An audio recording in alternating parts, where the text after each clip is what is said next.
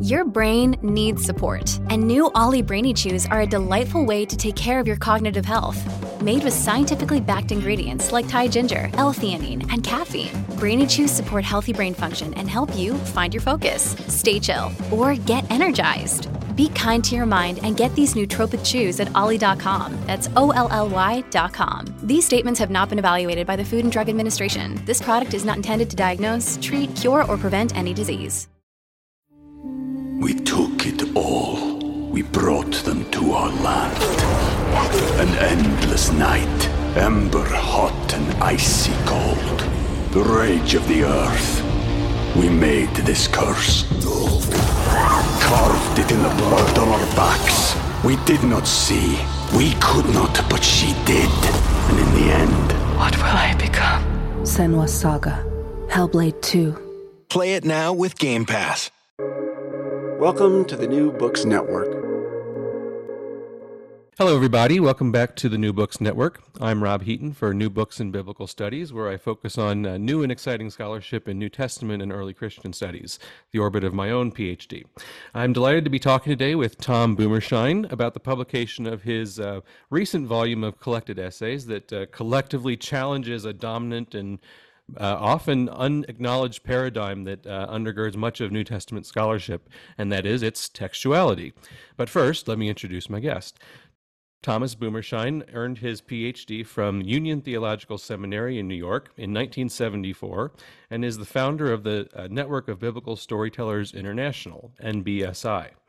He has taught both in the academy and the church since his graduate studies, including serving as the G. Ernest Thomas Distinguished Professor of Christianity and Communication at United Theological Seminary in Dayton, Ohio, uh, from 2004 to 2006, and uh, as Professor of New Testament for over 20 years before that. His passions and research interests include telling the stories of Jesus by heart, the pedagogy of performing the Gospels, and situating the Gospels, especially the Gospel of Mark, which we'll get into, in the context of ancient media culture as performance literature. His prior publications include Story Journey, that was published by Abingdon Press in 1988, and The Messiah of Peace, published by Cascade Books in 2015. On top of all this, Tom is joining us today from his home in Ohio to discuss the publication of First Century Gospel Storytellers and Audiences, with the subtitle The Gospels as Performance Literature. This was also published with Cascade Books, an imprint of Wipf and Stock Publishers. So, Tom, it's my pleasure to welcome you to the New Books Network today. Thank you, Rob. It's a Um, privilege to be here. Yeah, absolutely. Um, Tom, as uh, you well know, because we've uh, just we've uh, talked for uh, several months now, uh, this is not the first time I've interacted with your work. Uh, during my own doctoral coursework, I came across the performance criticism group at the at, at the Society of Biblical Literature, and your Messiah of Peace commentary fit well into an um, independent study I was taking on the Gospel of Mark. So um, that book from 2015, The Messiah of Peace, has not yet been featured on the New Books Network. So it is, for our purposes, also a new book that we'll uh, be discussing uh, here. It would be almost unavoidable to not discuss it, given that it uh, covers much of the same ground as uh, this book of yours from last year, which, as I said, is called First Century Gospel Storytellers and Audiences. Uh, I'll try to be conscious about telling the audience when we're referring to something specifically from the 2015 book um, uh, from the Messiah of Peace commentary. But let's start with your most recent publication, I suppose. Uh, where did this? Where did the idea for this volume of collected essays come from, and what are sort of the threads that unite? Uh, the various essays in uh, in those two covers beyond simply your name being on top of all of them. Well, this uh, the idea for this came from the editors of the performance criticism series uh, that Wipf and Stock has done. Uh, David Rhoads, Peter Perry, Kelly Iverson.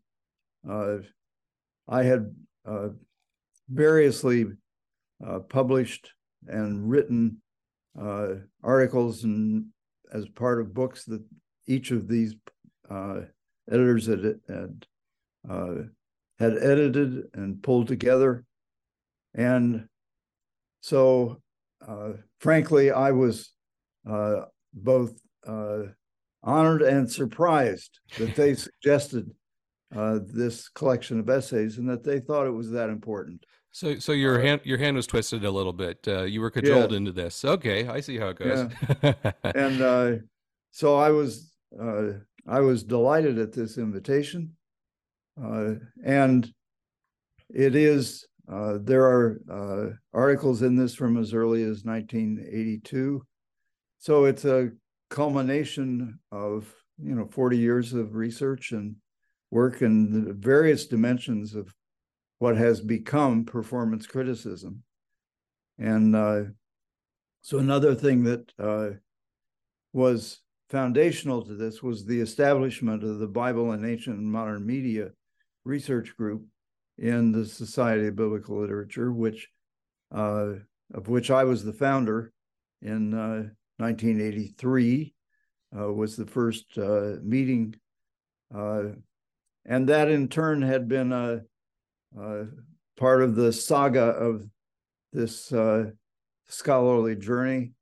Uh, I had initially proposed this and it was turned down, and Werner Kelber and I, you know, commiserated and uh, and I came up with the idea of uh, the Bible in ancient and modern media, and establishing media studies as a dimension of uh, biblical research, and that has uh, had a, a, a long and distinguished history and uh, has been quite generative.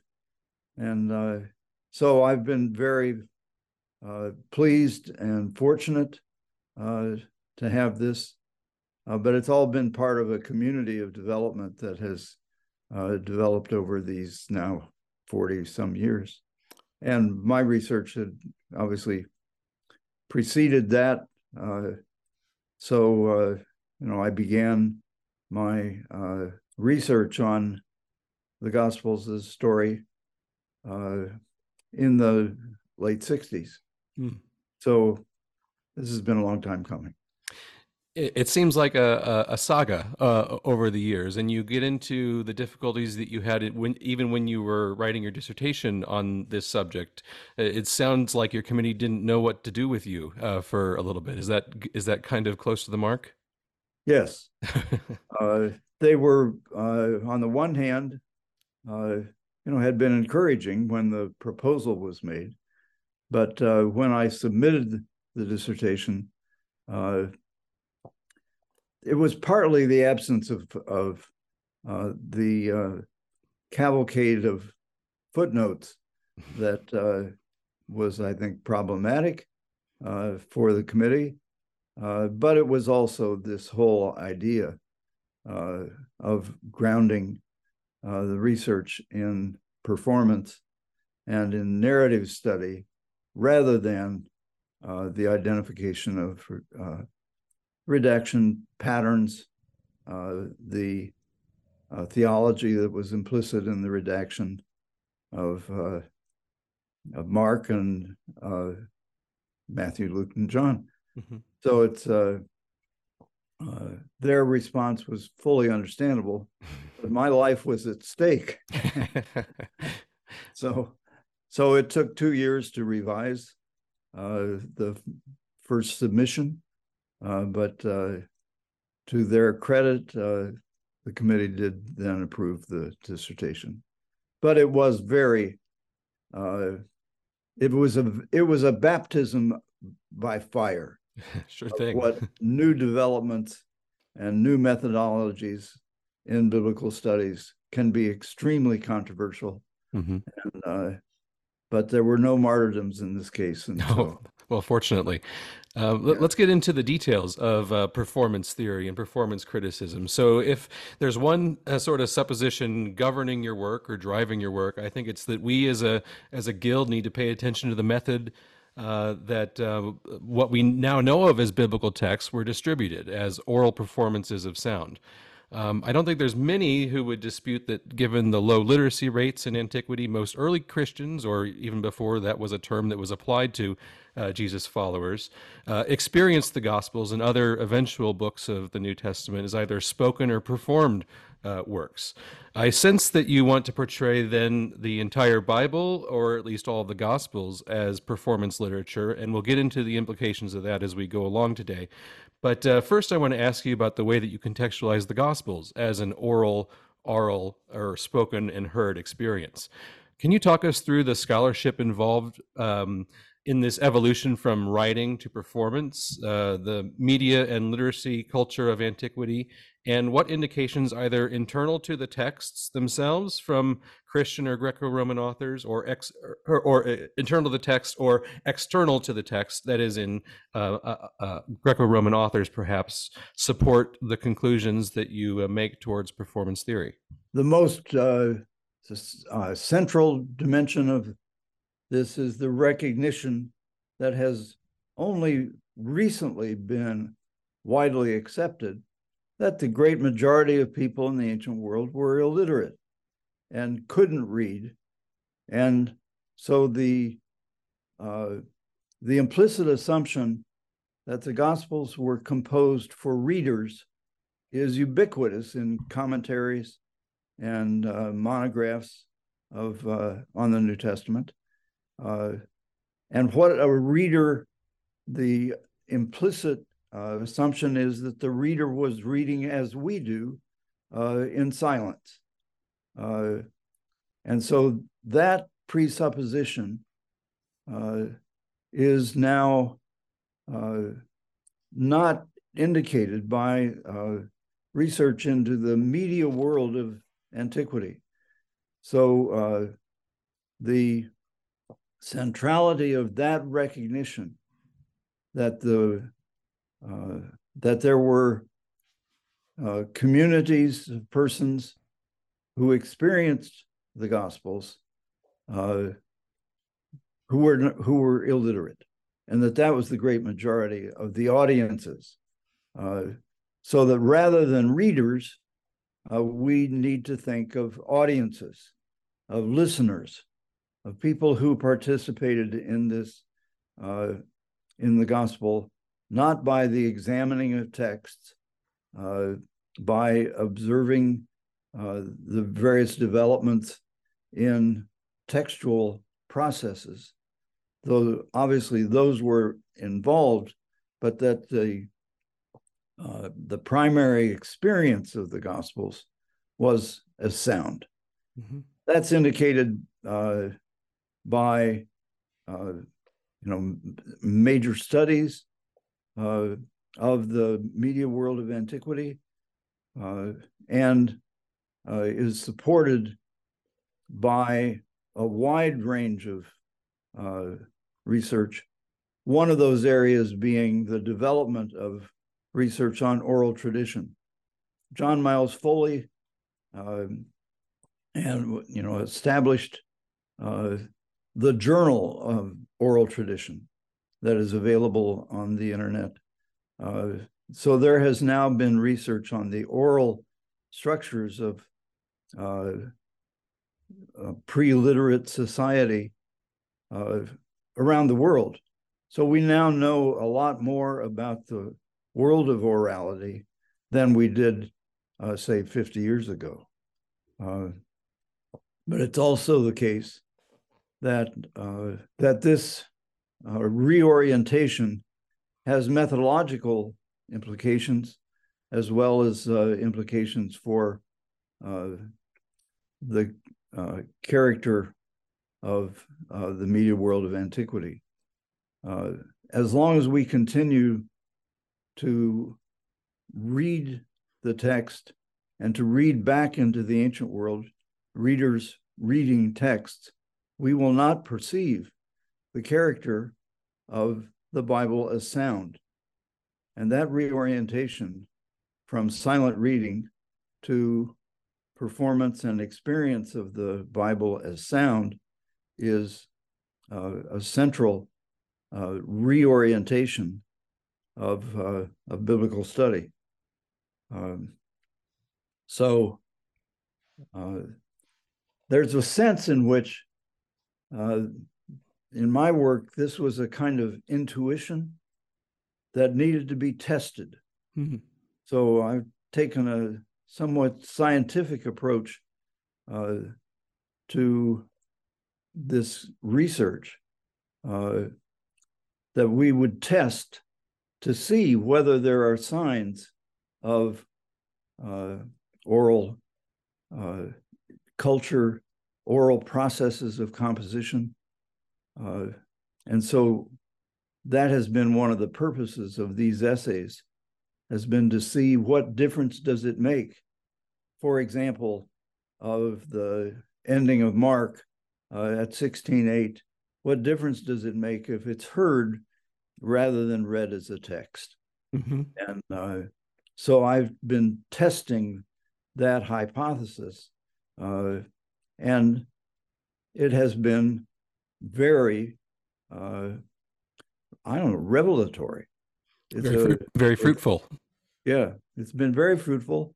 And it has then, the more that I've studied it, the more implications are implicit and uh, and questions then that have been raised by other scholars who've been impressed by the development of literate culture in the uh, in the Roman Empire of the uh, first century uh, as the context of the New Testament.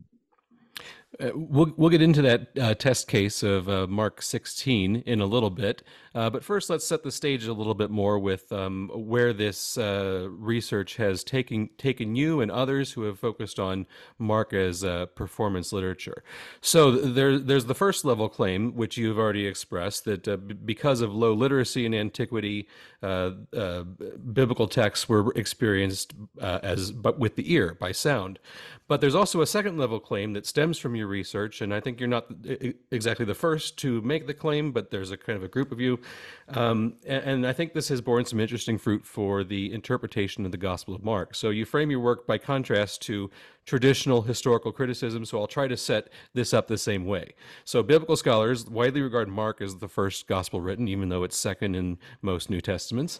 Um, somewhere in the neighborhood of the year 70, given that uh, uh, Mark chapter 13 seems to reflect knowledge of the events of the Jewish Roman War. Uh, Mark is then used by Matthew and Luke in the decades following the 70s, but searches for the sources of Mark have largely been found lacking. So traditional biblical scholarship can only sort of take us so far. Uh, you and others in the performance studies cohort uh, uh, take a step that has influenced the way that I teach Mark, uh, saying that it was not first written and not merely experienced as performance, but also composed in a performance setting, something like a one man play or storytelling around the ancient campfire for audiences who are interested, right?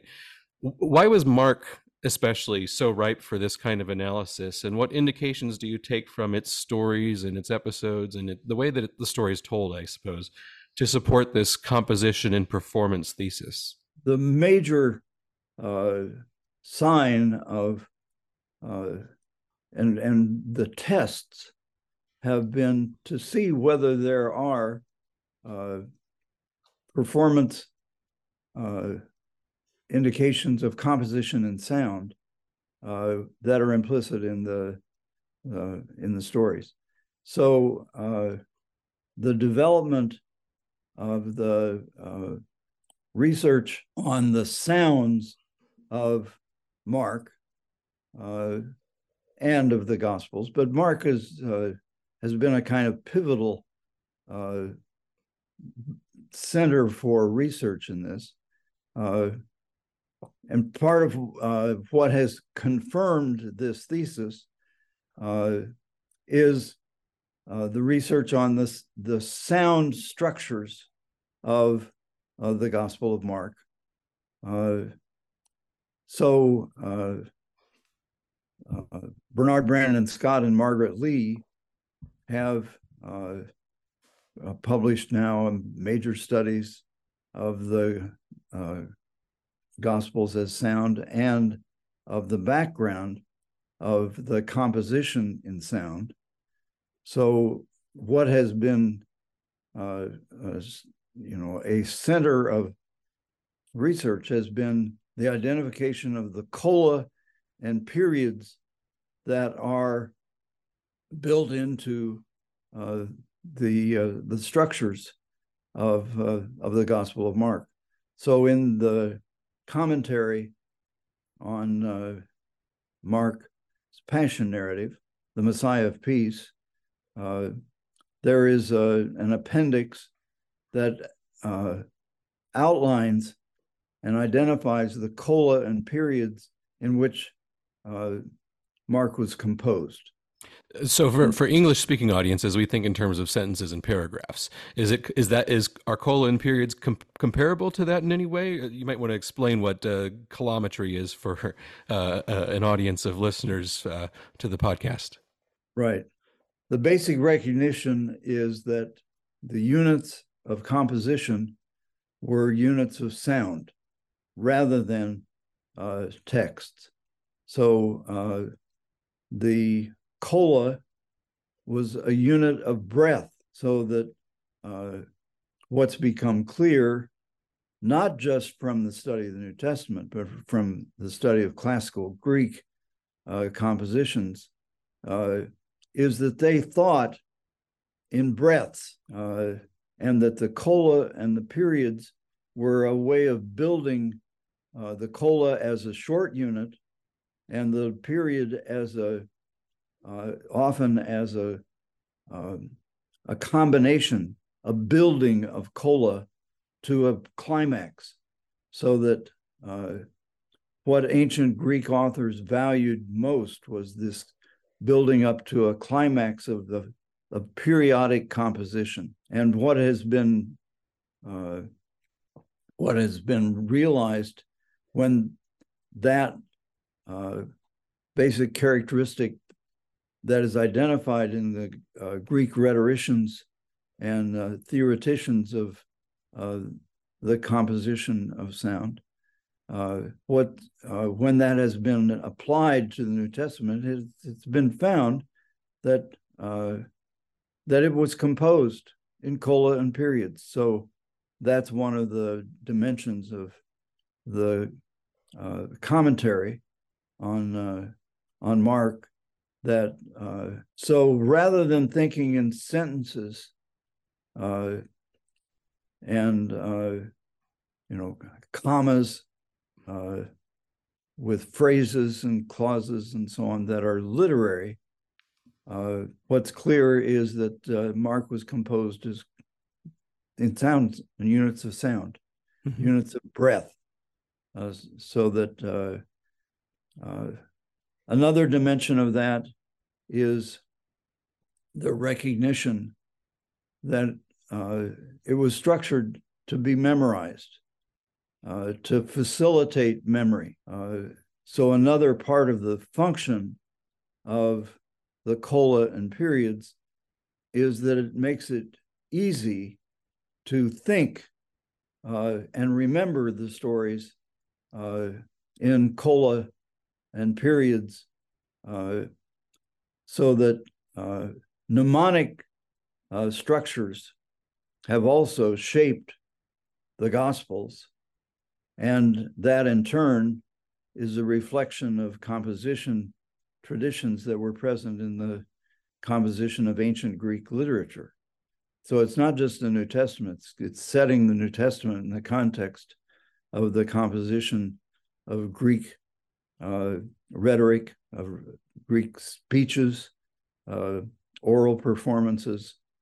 Uh, so there's the story of Herodotus, uh, who was present at uh, an Olympic competition, and uh, there were, you know, large crowds, and he seized this opportunity to read aloud his new histories to uh, this gathered audience. Uh, and uh, so that's just an example mm-hmm. in the Greek world of uh, the same kind of processes that are present, uh, that are implicit in the composition of Mark and Luke, John, so on. Sure. You'll have to jog my memory here, Tom, uh, because it's been a while since I read your Messiah of Peace commentary. But do we have any indications from the surviving manuscripts of Mark that um, there are that it was composed in cola and periods, or is this something that has to be completely reconstructed um, by scholars like yourself and uh, uh, Lee and Scott and so on? Uh, basically, no. Okay. Basically, uh, the manuscripts are uh, a continual uh, uh, writing down of letters with no spaces, no indications of uh, the end of a period. Uh, those had to be uh, inferred by uh, those who were performing the gospel. Mhm. They had to identify those. It it appears that that was more normal. Uh, that uh, the writing in continual script was not a major problem uh, for uh, both readers uh, and for those who would uh, utilize the mnemonic systems that are implicit in the Gospels to study, learn by heart. Uh, so, memory was far more important in the development of the gospel tradition than we have given it uh, at- appropriate attention. And the structures of memory and of cola and periods are intimately connected uh, in the performance world in relation to the ongoing discussions that are happening in relation to textuality. I think a fundamental recognition is that uh, the Gospels and uh, early Christian literature, uh, when they were texts, were still read aloud. Mhm. Uh, they were s- still composed as sound. Uh, so the uh, development of uh, literate culture was not uh, initially primarily a move from uh, sound to silent reading. Uh, the reader didn't really develop as a primary object of uh, uh, compositions of literature until the 16th, 17th century. So, evidence of that is, uh, for example, in the uh, fiction of Henry Fielding, uh, Tom Jones being a kind of classic example, where there are elaborate developments of the author addressing the reader. Uh, and uh, but in the 16th century, uh, the primary address was still listen lordings, uh, so that uh, there are clear indications in medieval literature that it was primarily read aloud, so that the development of silent reading as the primary framework uh, for the experience of text didn't happen until long after the first century. Sure. This is uh, uh, one of the things that uh, that uh, Werner Kelber and I and others have, uh, have recognized is the history, the close interaction of the history of the media of the uh, of culture through the centuries and the composition of, uh, of poetry, fiction, uh, rhetoric. Uh, so composition and sound was still the case that that's how things were experienced until quite late in terms of biblical interpretation. Let's try to step back into that uh, experience of uh, oral story storytelling. Uh, because you talk in a few places about how people uh, receive stories in different ways when they're part of an audience hearing a performance versus if they are reading that same story uh, silently. So, uh, that, for example, audiences are likely to will- willingly suspend disbelief if they're enjoying a performance. They're you know they're following it, whereas silent reading has a tendency, for scholars at least, to activate critical faculties. Um, as a possible analogy to all this, um, um, so I as I was reading this book, I, I, thought back to the most recent performance I experienced of Godspell and how different, you know, that's based on the Gospel of Matthew and how different that is from reading the Gospel of Matthew for me these days. But you appeal to sort of physiology and brain science to demonstrate how perception differs in each of these circumstances. What does the medium of storytelling and hearing a story told, a good story told especially, do for an audience of a gospel narrative that silent reading does not? At the core of it is involvement, uh, emotional engagement, uh, and uh, the identification that happens with uh, the identification with characters. Uh, so uh, the development of the compositions is directly related to the difference between the systems of the brain uh, that perceive uh, sound and sight. Uh, so, a part of my research has been uh, on the structures of, uh, of the brain. And what's become clear is that uh, the structures for the perception of sound are a completely different uh, uh, system of uh, than the, the the systems of sight. Uh, so they are literally different perceptual systems uh, in the brain for the perception of sound and sight.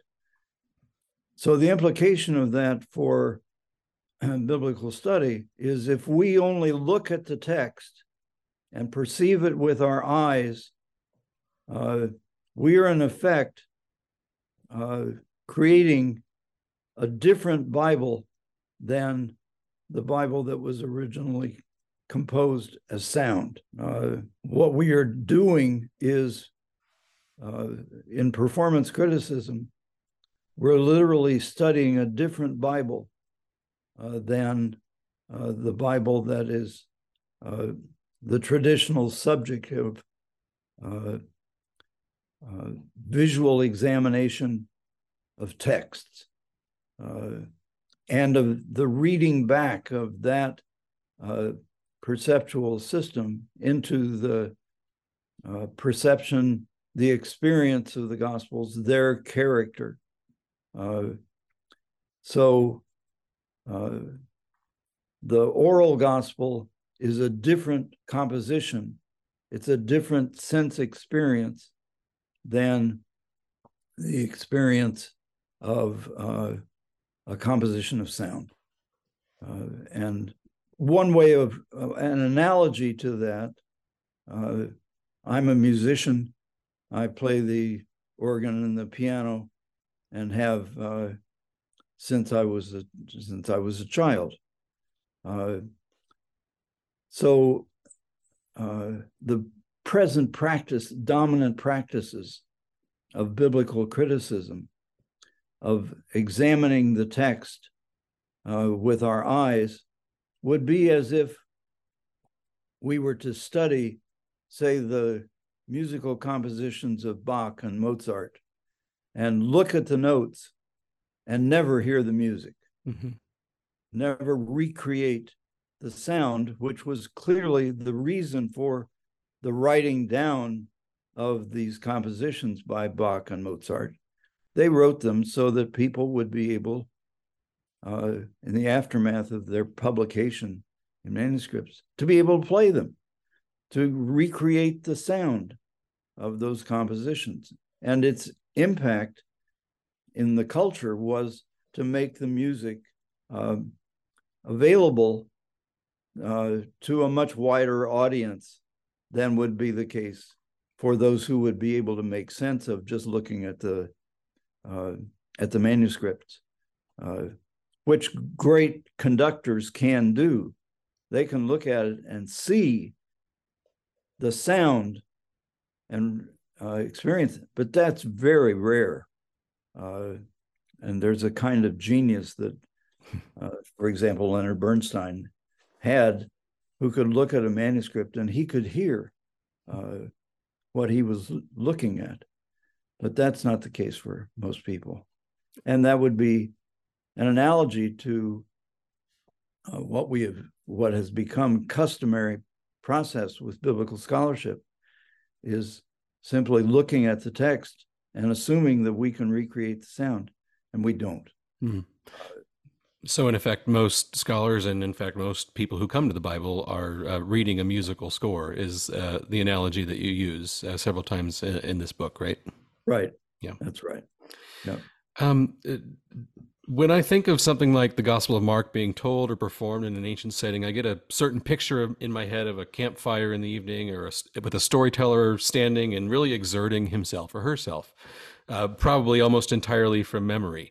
Um, uh, this is kind of what we do when we, we read stories to our children. We we get in character. We speak in that voice. We um, we sell the story, so to speak, uh, for for uh, a, a, child who's our audience.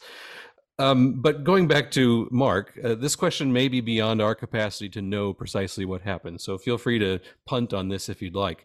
Uh, but what can you tell us about how you personally envision the story having been performed for ancient audiences? Who's in the audience? Who is the storyteller? Does he or she have a manuscript in their hand, or eh, you know, a, notebook or something? Uh, and does your perception here follow the broad consensus of the Gospel of Mark, uh, likely appearing for the first time around the year seventy? We took it all. We brought them to our land. An endless night Ember hot and icy cold. The rage of the earth. We made this curse. Carved it in the blood on our backs. We did not see. We could not, but she did. And in the end... What will I become? Senua Saga. Hellblade 2. Play it now with Game Pass. The...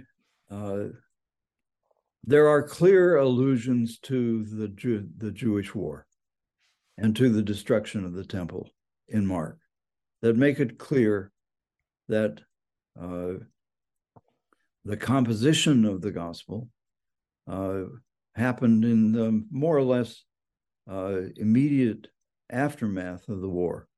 So the early 70s, as a time when Mark was being composed, uh, I I think it's uh, it's significant that uh, it appears that Josephus was writing uh, the Jewish war, so on in that same period. Uh, and so, uh, but the way that I would envision uh, these compositions being performed is that uh, variously in synagogues, in homes, uh, where there were courtyards at uh, meals uh, that would be uh, sometimes uh, long period, extended readings of which we have evidence. And of course, there's the in the background of the performance world of the of ancient Greek culture is Homer and the performance of the Iliad and the Odyssey. Those were long compositions uh, that would be told for hours. Uh, sometimes all night uh, would be a, uh, a normal performance of, uh, say, the uh, the Iliad. so people memorized the whole of the Iliad. There were composition, uh, there were recital uh, contests uh, that uh, Plato made uh, uh,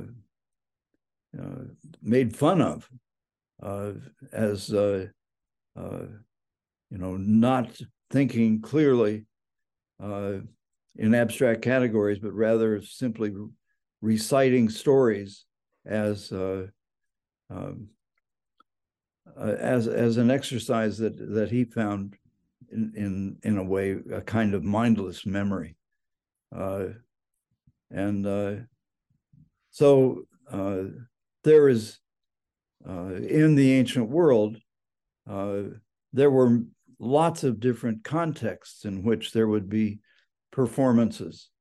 Uh, within the community of Israel, uh, that was a normal practice uh, in uh, in synagogues, uh, and uh, and it would have been something that would be entertainment.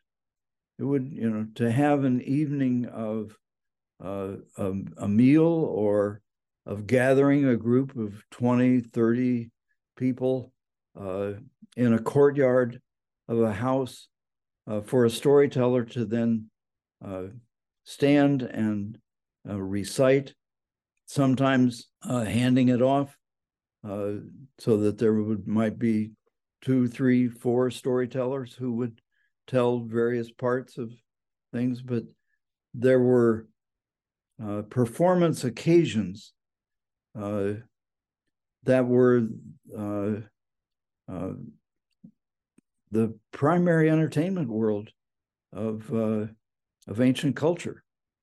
Uh, so there's there is broad evidence of this performance tradition uh, in the ancient world and of the telling of the stories in a variety of contexts.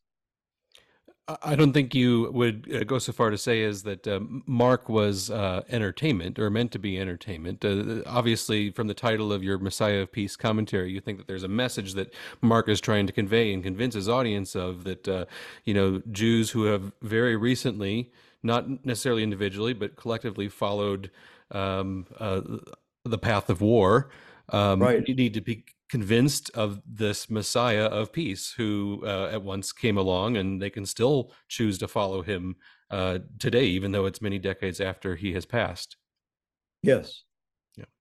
Uh, the at the core of the gospel, I think, is the presentation of Jesus of Nazareth as a candidate as a Messiah figure who was radically different than the primary Messiah tradition, which was a tradition of warriors. So the stories of uh, Saul, David, the kings of Judah and Israel, uh, the word Messiah is used for them in the Septuagint. Uh, they are regarded as Messiah figures. Uh, so Jesus was, uh, and the Jesus stories in the aftermath of the war were an appeal to follow a different way than the way of the war, which had been the greatest tragedy in the entire history of Israel. Uh, you know, current estimates are that uh, you know, oh, well, uh, over a million and a half people uh, from the community of Israel were killed in that war. Uh, the uh, the country was significantly decimated. Uh, Jerusalem was destroyed. Uh, the tent the temple was leveled. Uh, the, there was there's really the that war had a direct impact that was catastrophic. Mm-hmm. Uh, the uh, the community, the total community of, of uh, Israel may have been uh, six million, in somewhere in that range, so that you know maybe a third of the population was killed in that war. So that it is not I think, uh, at all uh, uh, pushing the evidence to say that there was uh, an appeal to a Messiah who uh, indicated a different way than the way of the Zealots and of the warrior traditions of Israel. Mm-hmm. Uh, so the the Gospels are highly distinctive uh, literature in, in the context of the uh, history of the composition, the compositions of the what, we variously call the Old Testament, uh, the Hebrew Scriptures. Uh, so from uh, and also a dimension of that was the outreach to Gentiles, and that was, I think, a central issue that was one of the sources of the growing division between the followers of Jesus and the followers of the rabbis. Uh, was uh, the relationship with the Gentiles, and whether separation from the Gentiles needed to be uh, uh, enforced, uh, and that uh, that the Gospels were performed then for audiences of both Jews and Gentiles uh, in those decades after the war. Very good. Um, I want to turn now, since this is sort of a retrospective of your of your career in these two covers, uh, to kind of contextualize your scholarship within your personal story, because I always like to gain an appreciation of where a scholar is coming from, how they first got interested in a subject and sort of carved their niche, which I would call this your niche, and uh, how that sort of interplay of circumstances coalesces into a passion, which I can sense for you, um, especially in the context of these collected essays. It seems like you've had two pretty active periods of scholarship uh, one in the uh, 1980s and early 1990s, and another in the roughly last dozen years or so. Um, um, but it's easy to see how your essays from your early interests have uh, paid off in recent years as well. So, uh, all that said, how did you first become interested in pursuing biblical texts as compositions of a different media culture of our, than our own? Um, and have your interests evolved over time, or have you, as you've gained more experiences in performing biblical narratives yourselves? One of the pivotal experiences that I uh, had that uh, generated the interest in exploring Mark and the Gospels as performance literature was listening to Black uh, storytelling preachers in uh, Brooklyn and uh, in uh, Chicago.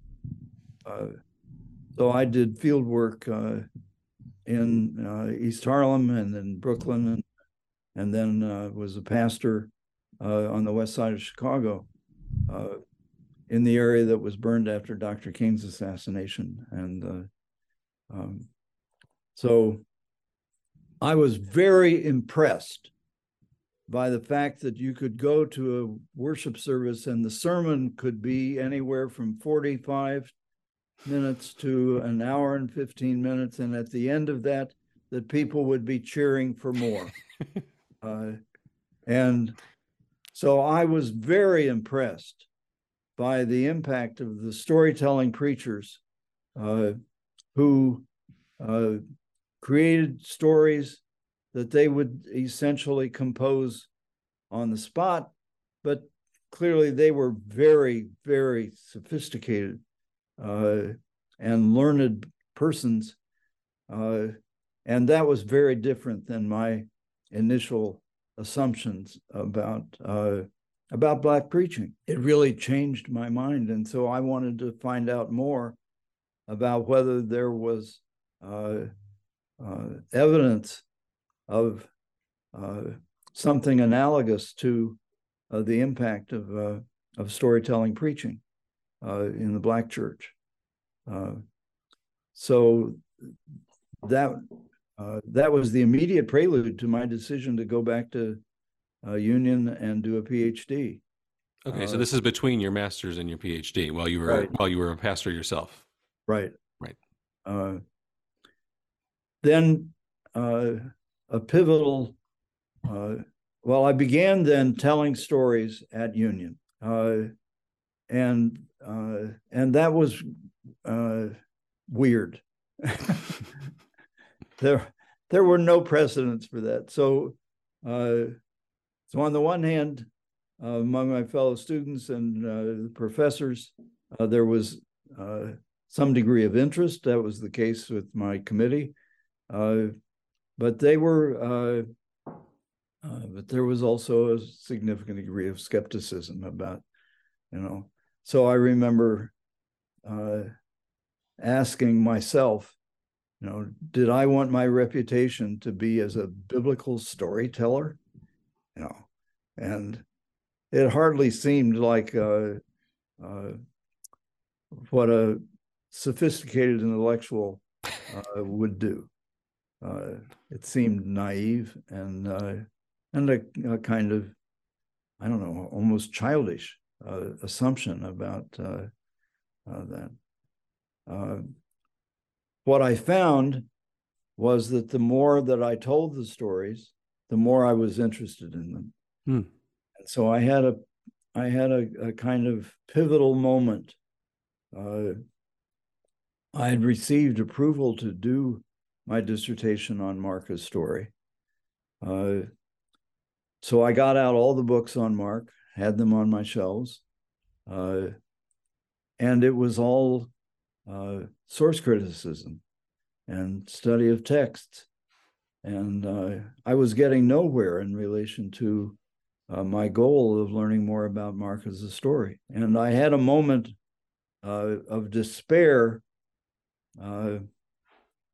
when I uh, uh, I could see I was getting nowhere and I didn't know what to do. And I had a kind of epiphany uh, that um, it was the message was put away all your books, memorize uh, the Gospel of Mark, uh, well, in this case, the Passion narrative, uh, in Greek, and uh, and chant it with your guitar. and uh, needless to say, that sounded crazy.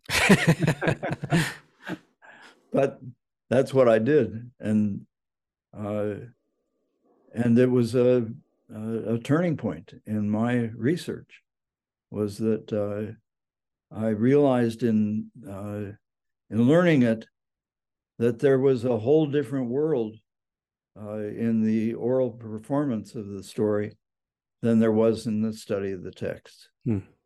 Uh, another pivotal moment happened in the immediate aftermath of my receiving the PhD in 1970 in the spring of 1974 in November of that year, I was on my way to teach in Bedford Stuyvesant in a program, uh, a certificate program that we were doing at New York Theological Seminary. And uh, my car was overheating, and I stopped at a filling station on the Bronx River Parkway uh, to talk to the to an attendant. I was standing in back of a car, and he yelled, "Watch out!" And I turned around, and I was immediately on the ground, uh, my legs were smashed. Mm-hmm. Uh, I had been hit by this car. Uh, I was out of work for a year. I was in cast for six months.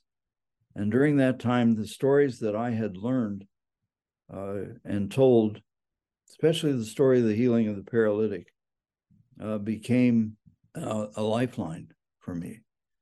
Uh, and so, in the ordeals of uh, physical therapy for every day for six, nine, 12 months.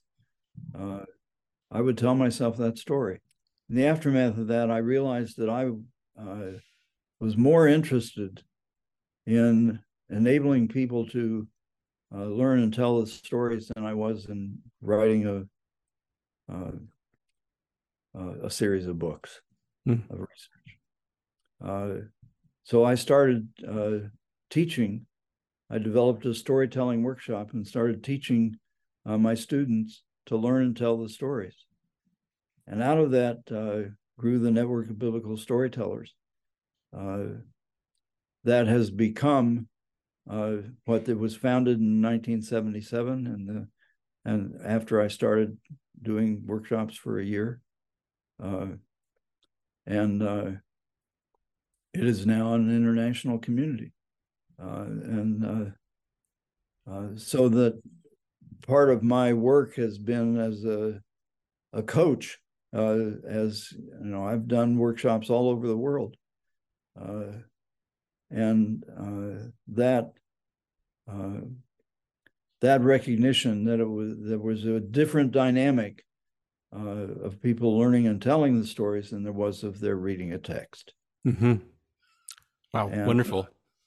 Yeah. So it's been uh, very generative. And then the Bible and Ancient Modern Media was the next.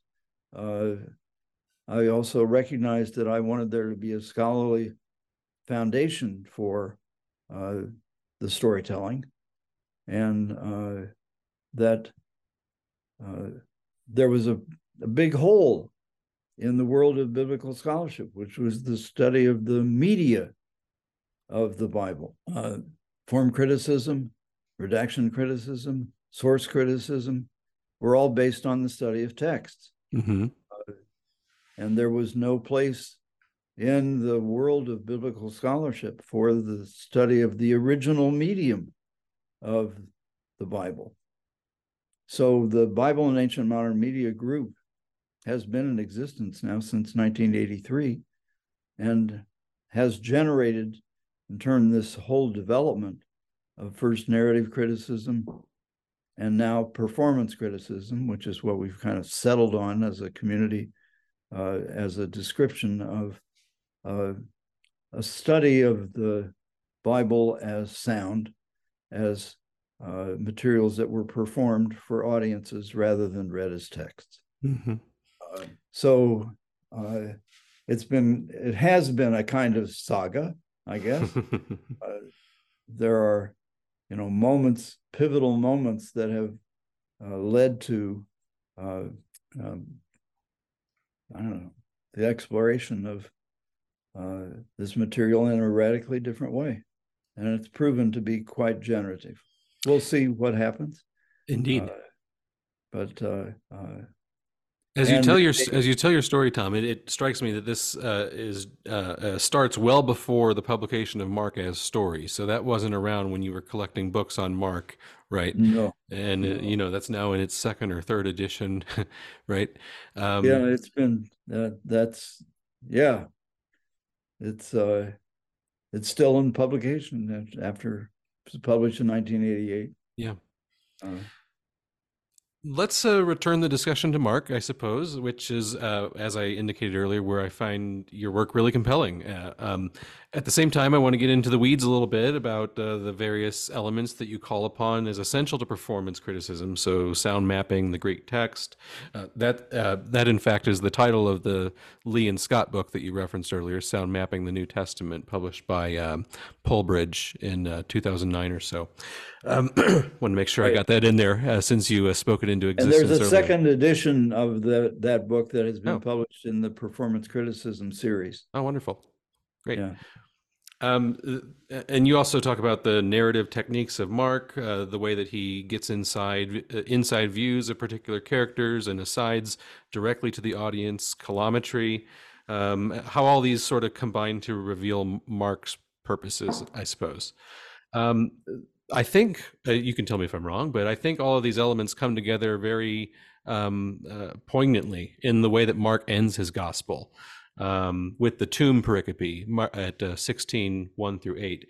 Uh, it's been a controversial pericope, uh, e- uh, even downright unacceptable to some of the earliest readers or hearers, uh, however we want to say it, to uh, uh, of Mark, that being Matthew and Luke, who had to you know add on to say that this is this wasn't the end of the gospel. But um, you suggest that all of these essentials of performance criticism support 16.8, with the women fleeing from the tomb and telling nobody as the intended conclusion of Mark's gospel. So, all that said, that whole preamble, big ask here. Can you explain how you handle this episode from a performance critical perspective and what the Markan composer's intentions are for ending the gospel in such a narratively dissatisfying way? yeah, well, obviously, uh, a conclusion would be if it was dissatisfying, it would be dissatisfying in a way that was generative. Uh, that was uh, uh, that posed an initial dilemma uh, for the listeners. Uh, the uh, what uh, what has become clear? I've written now several major articles on 16.8 that are collected in this new book.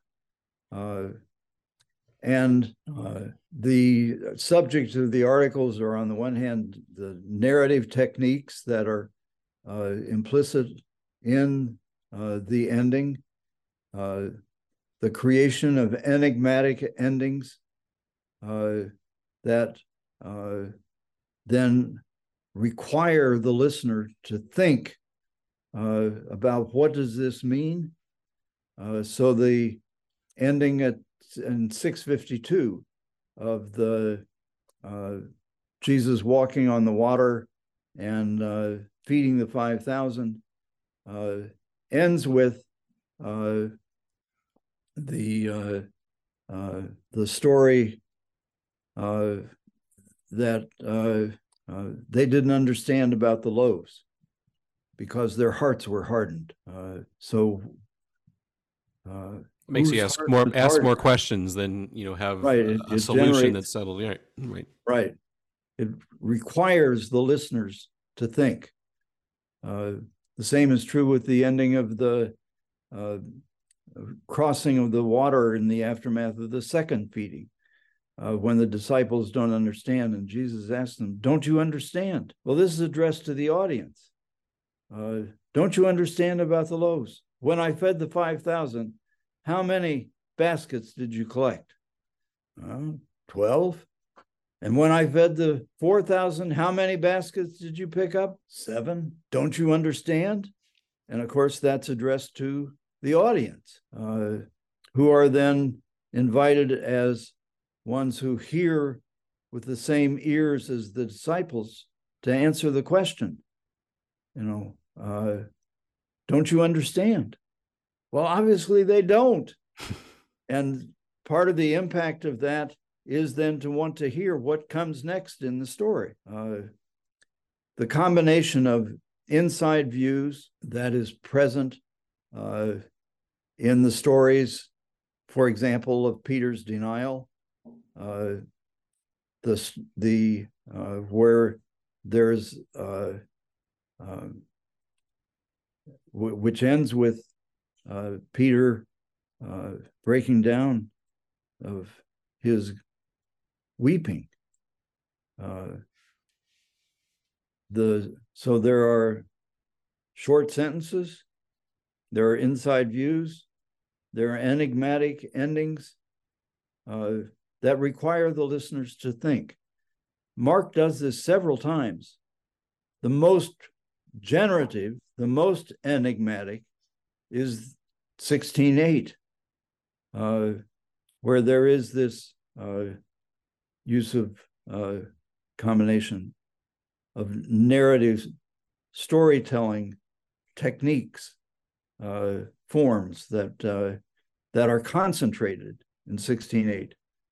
Another dimension of that is the study of the cola and periods uh, that are implicit in the composition of the gospel. It ends with the shortest uh, sentence, a narrative comment uh, that is uh, uh a big puzzle, you know, and requires the listeners to think, you know, and to ask, you know, what am I going to do? Am I going to run away and say nothing to anyone? Uh, or am I, or what's the alternative? Well, the alternative is to tell the story. Uh, so uh, maybe I'll just tell you that story so that uh, uh people can get a sense of uh, what the impact of it is when it's told. Let's hear it. So we've been sitting around uh, listening to this storyteller for almost two hours, maybe more than two hours. A little and, more than two hours, yeah. Right. Go ahead. On the next day, when the Sabbath was passed, Mary Magdalene, Mary, mother of James, the mother of James, and Salome went out uh, to the tomb uh, to anoint his body. And so when morning came, they went out to the tomb as the sun was rising. And they were saying to one another, Who will roll away the stone for us from the door of the tomb? Looking up, they saw that the stone had already been rolled away. Now it was a big stone. Going into the tomb, they saw a young man sitting at the right hand, clothed in a white robe, and they were amazed. But he said to them, Don't be amazed. You are looking for Jesus, the Nazarene, who was crucified. He's been raised. He isn't here. Look at the place where they laid him. But go, tell his disciples and Peter, he's going before you to Galilee. There you'll see him, just as you said, just as he said to you. But going out from the tomb, the women fled, for trembling and astonishment had seized them. And they said nothing to anyone. They were afraid. Well, so it's it's a really confounding ending. Um, it is. A, a, as you appeal to um, uh, the ending of Jonah, in fact, uh, as being another confounding ending of a biblical yes. story. Uh, it's it, it's not narratively satisfying. It it, it makes me think of um, oh shoot, uh, a Coen Brothers film, um, a good a serious man, uh, which it riffs off of Jonah and or Job, uh, the Job story actually in some ways, and ends with a tornado that just sweeps through the town. And of course, everyone wants a happy ending. Everyone wants a yeah. fulsome ending to know what actually happened. This one sits with you in a way. And I'm going to read a quote of yours from page 142 of uh, of of your book, uh, first century uh, gospel storytellers and audiences. You say the last words, the, cl- the climactic short cola, are neither descriptions of what happened with Jesus' death and resurrection, nor statements of the promise of his appearance in Galilee. They are explanations of the woman's flight and silence that are addressed to the audience.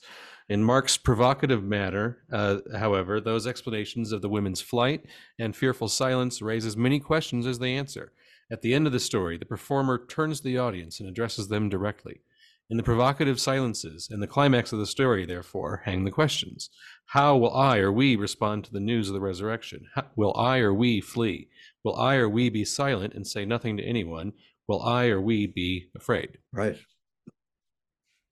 Well, one of the problems that we have as biblical scholars, I think, is that we have approached the Gospels as a source of theology rather than as stories. And so if one reads this in silence as an ending of the gospel, it doesn't make sense. Uh, it only makes sense in the context of the storytelling traditions of Israel and of the degree to which over and over again in the in that literary tradition uh, a primary impact is to provoke the audience into thinking. Those, uh, the prophets are full of provocative statements, uh, so that the the performance literature of Israel is full of provocation rather than confirmation. Uh, it's uh, intended clearly to require the audiences to think, to examine for themselves, you know, what uh, what these are, uh, what these prophecies, what these stories, so on, what they what they mean, so that the meaning is not so much a meaning as reference to theology or history. They're rather meaning as experience. And these storytellers prophets, so on, were all highly skilled storytellers and uh, prophetic uh, speakers. Uh, it's an understandable, um, I guess, leap that we do where we want to see it as theology. Uh, after all, we do have Matthew and Luke. We do have the resurrection appearances. We we're baffled by the fact that Mark doesn't include them, and in fact, Mark does include them. Uh, if you uh, read one of the one of the endings uh, of Mark that are you know in brackets in in English translations, um, so we want the fuller story, but um, uh, um, Mark doesn't natively supply it. Um, one claim you make about Mark and purpose uh, in one of your essays, you say that the purpose of the story was to move its listeners from opposition opposition to Jesus uh, to belief in Jesus as the Messiah, the Son of God. um, involved in this is a recognition for you that the audience may at first be predisposed to resist this Jesus and instead identify with one of the groups that are opposing him, I suppose, like the Pharisees. But they are eventually welcomed in to identify with the crowds who are attracted to him, and then to his closest disciples, uh, who they, you know, they want to root for uh, toward the end. But this is all somewhat in contrast to the conclusions of other scholars uh, that Mark is a gospel already written for Jesus following communities. So, uh, uh, why do you think that the likes of Adela Collins and uh, Joel Marcus, uh, big names in scholarship who you cite many times, have gotten this basic point wrong? And then, what is the proper context for the emergence of the Gospel of Mark told approximately in its final form, resembling the text that we have today? I think at the core of the problem uh, that uh, Adela and Joel uh, have identified is that that they studied the text as a source of, uh, on the one hand, theological ideas, on the other hand, as a source of uh, potential historical information about Jesus and uh,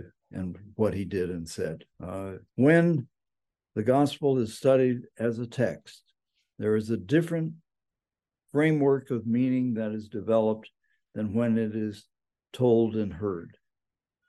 And so uh, that difference means that there's a completely different perception of what the Gospel of Mark is, what it was. And so it uh, you know, I have the greatest respect and appreciation for uh, the scholarship that has preceded this, uh, and the scholarship that's implicit in the Anchor Bible commentaries and so on. But I also now, you know, I have to confess that uh, that when uh, I uh, listen to, say, the Gospel of Mark uh, as a composition uh, performed for audiences, the frameworks of meaning are radically different than uh, are present when it's studied as a text.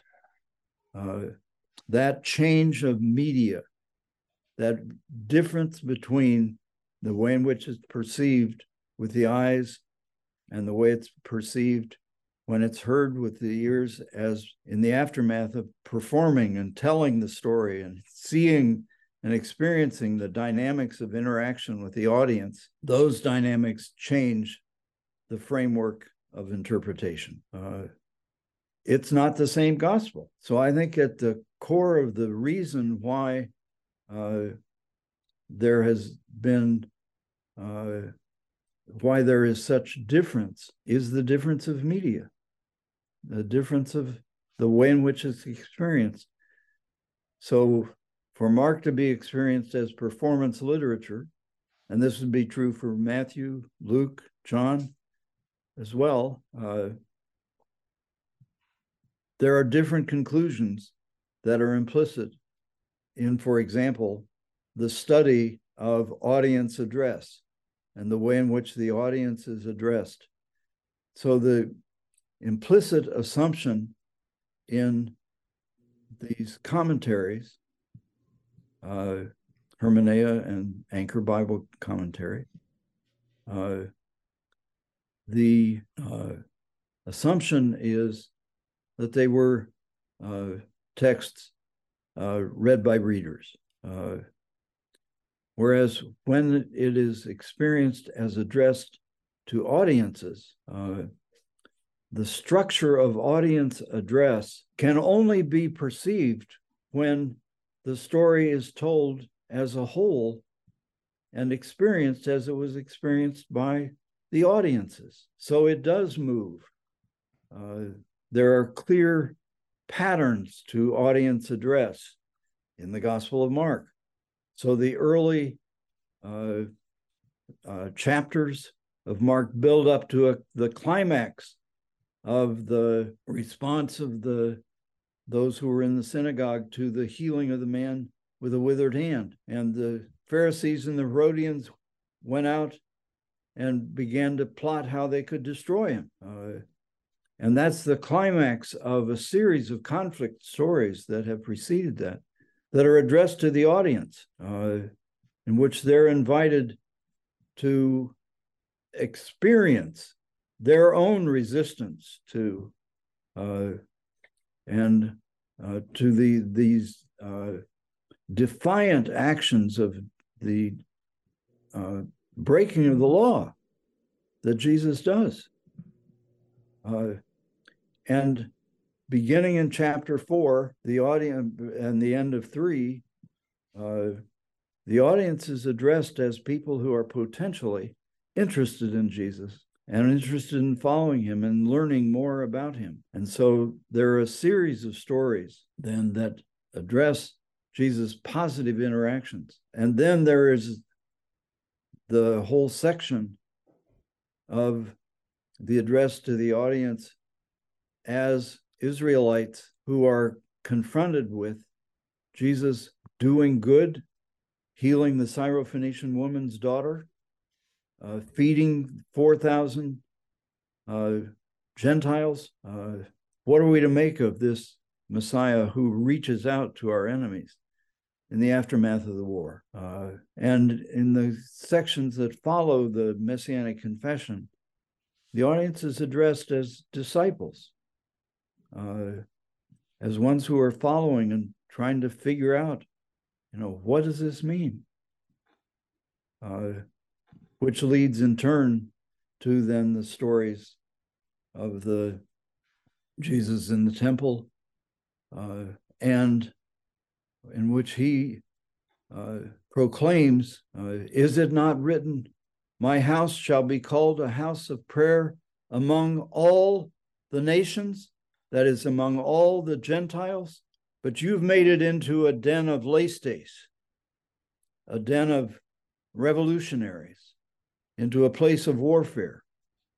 Uh, and that in turn so infuriates the authorities, the chief priests and the scribes, that they begin to plot how they could destroy him. They can kill him. Uh, why such a radical response? In the aftermath of the war, there's no ambiguity about why there was such uh, a degree of hostility that is built. And that in turn leads to Jesus' death, but it leads also to the disciples being faced with the decision to follow him, to stay with him, to die with him, or to run away and deny him. And that's the those are the endings that precede then the trial uh, before Pilate, in which the people demand. Those who have been the crowd, which has been the most sympathetic character throughout the gospel, suddenly turns on Jesus and demands his crucifixion. So, what does that mean in relation to what we are going to do in response to the resurrection? Uh, well, that whole gospel structure is uh, is structured to invite the listeners to move from opposition to Jesus to uh, to discipleship. Uh, and the implicit uh, conclusion from that is that the audiences were not just followers of Jesus who were part of early Jesus communities, but they're primarily addressed to people who were who did not believe that Jesus was the Messiah, uh, and but that there is a an appeal that is implicit in the structure of audience address uh, that uh, uh, that Jesus is the Messiah, uh, and that the way to peace is not war, but is rather reconciliation with enemies. It sounds strangely contemporary, mm-hmm. given the choices that we are presently facing uh, and have continued to face over the years. It, it does have an ever evergreen resonance. I, uh, I'll admit. Right.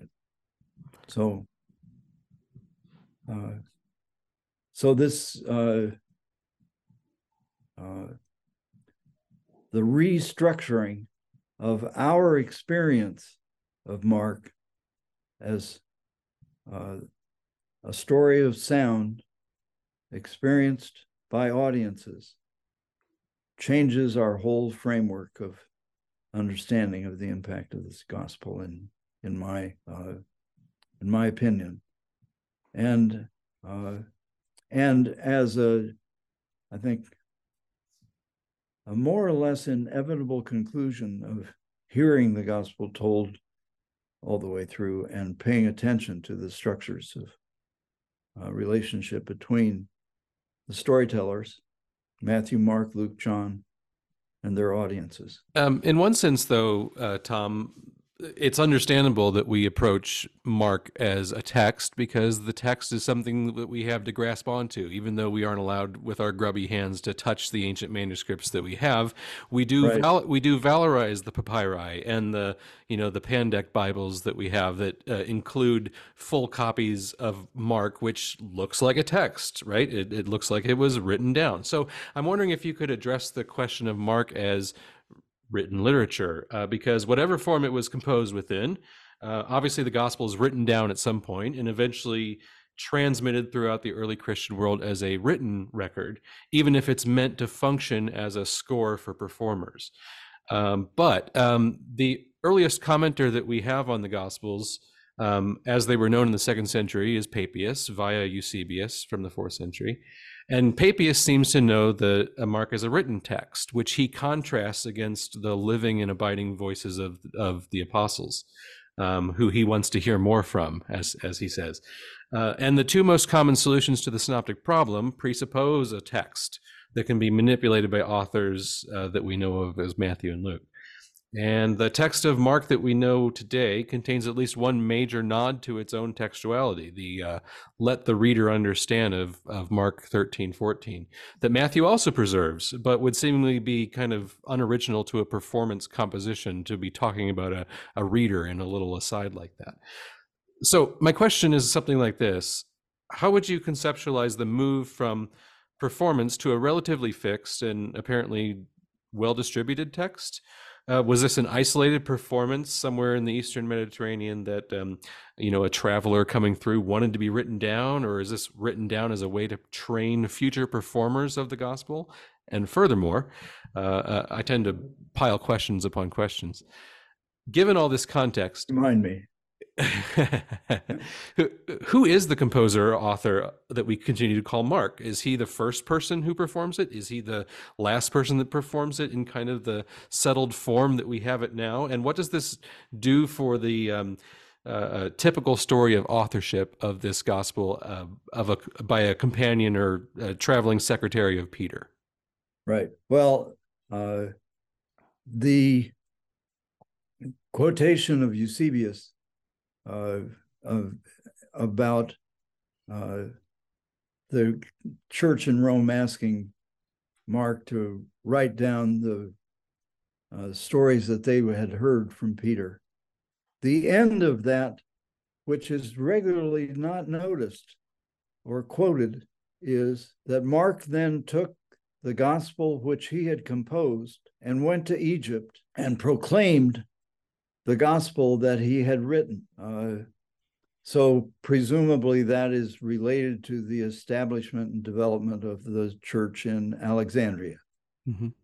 Uh, so, uh, so the the end of the story in Eusebius is that Mark went and performed it in Egypt.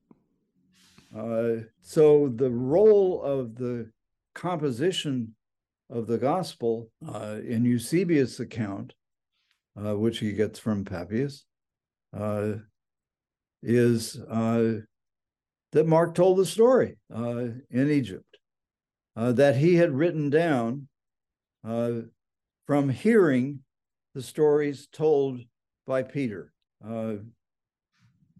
one of the things that we have not discussed is the what happened during the period from the resurrection of Jesus and sometime in the early 30s until the composition of Mark uh, in the early 70s, uh, some 40 years. Uh, there may have been uh, textual uh, developments in that period. Uh, so it may be that there were some textual formation that happened in what we now call Q.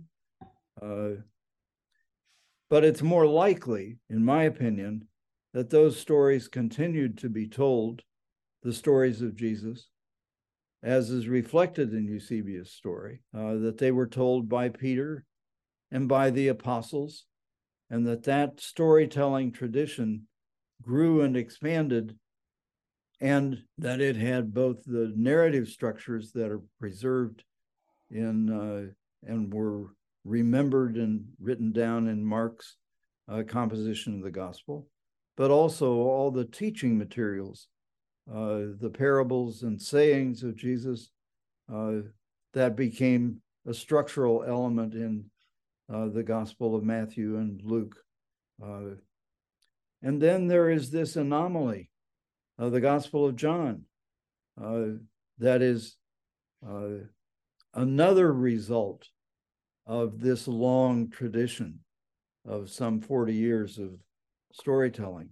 I think uh, that we need to take more seriously uh, the role of uh, performance uh, throughout that period and uh, that, that that in turn would shape our understanding of the generative character of storytelling. And so, in terms of the text, the role of the text was to preserve the stories that had been told, that they remembered. And the primary source of the memory of those stories and the sayings and parables and so on were the apostles.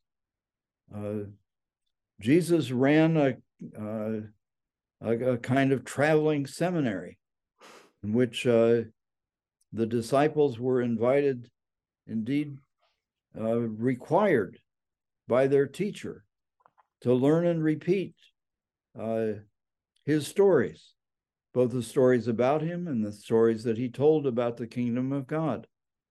Uh, and that that period was extraordinarily generative uh, and resulted in recomposition of some of the stories so that there was more connection with the experience of communities later, uh, so that there was uh, ongoing creativity in the formation of those uh, those traditional stories. So the the textuality is a natural development, but it didn't mean that the stories stopped being told. They continued to be read. And we don't have time right now, but uh, just to summarize, uh, if one examines then the history of the transmission and the continued reading aloud of the traditions of the Gospels, throughout the centuries. There's been a close correlation between the development of new systems of interpretation and the development of media. Uh, the most graphic, of course, is the development of the printing press.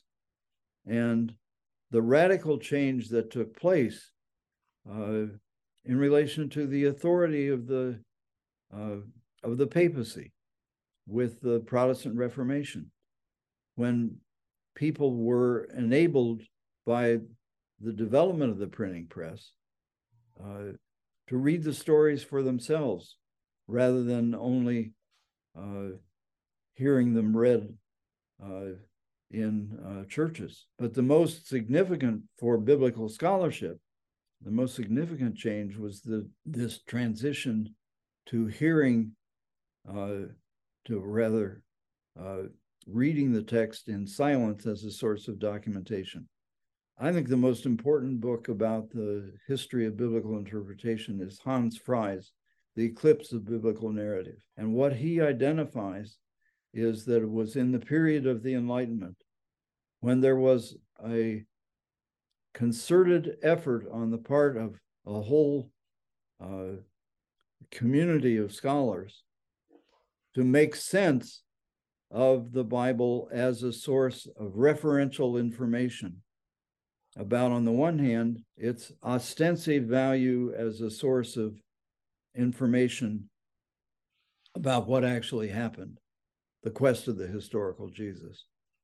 And on the other hand, the development of an identification of the referential meaning as a source of theology, what he calls ideal reference, the ideas that were implicit in uh, the development. And so those two uh, foci of biblical scholarship, quest of the historical Jesus and New Testament theology, uh, have been a source of credibility for uh, the Gospels in the context of Enlightenment and post Enlightenment culture. Uh, so, uh, this, the identification of the synoptic problem uh, has lent credibility uh, to uh, a historical critical examination of the texts as sources.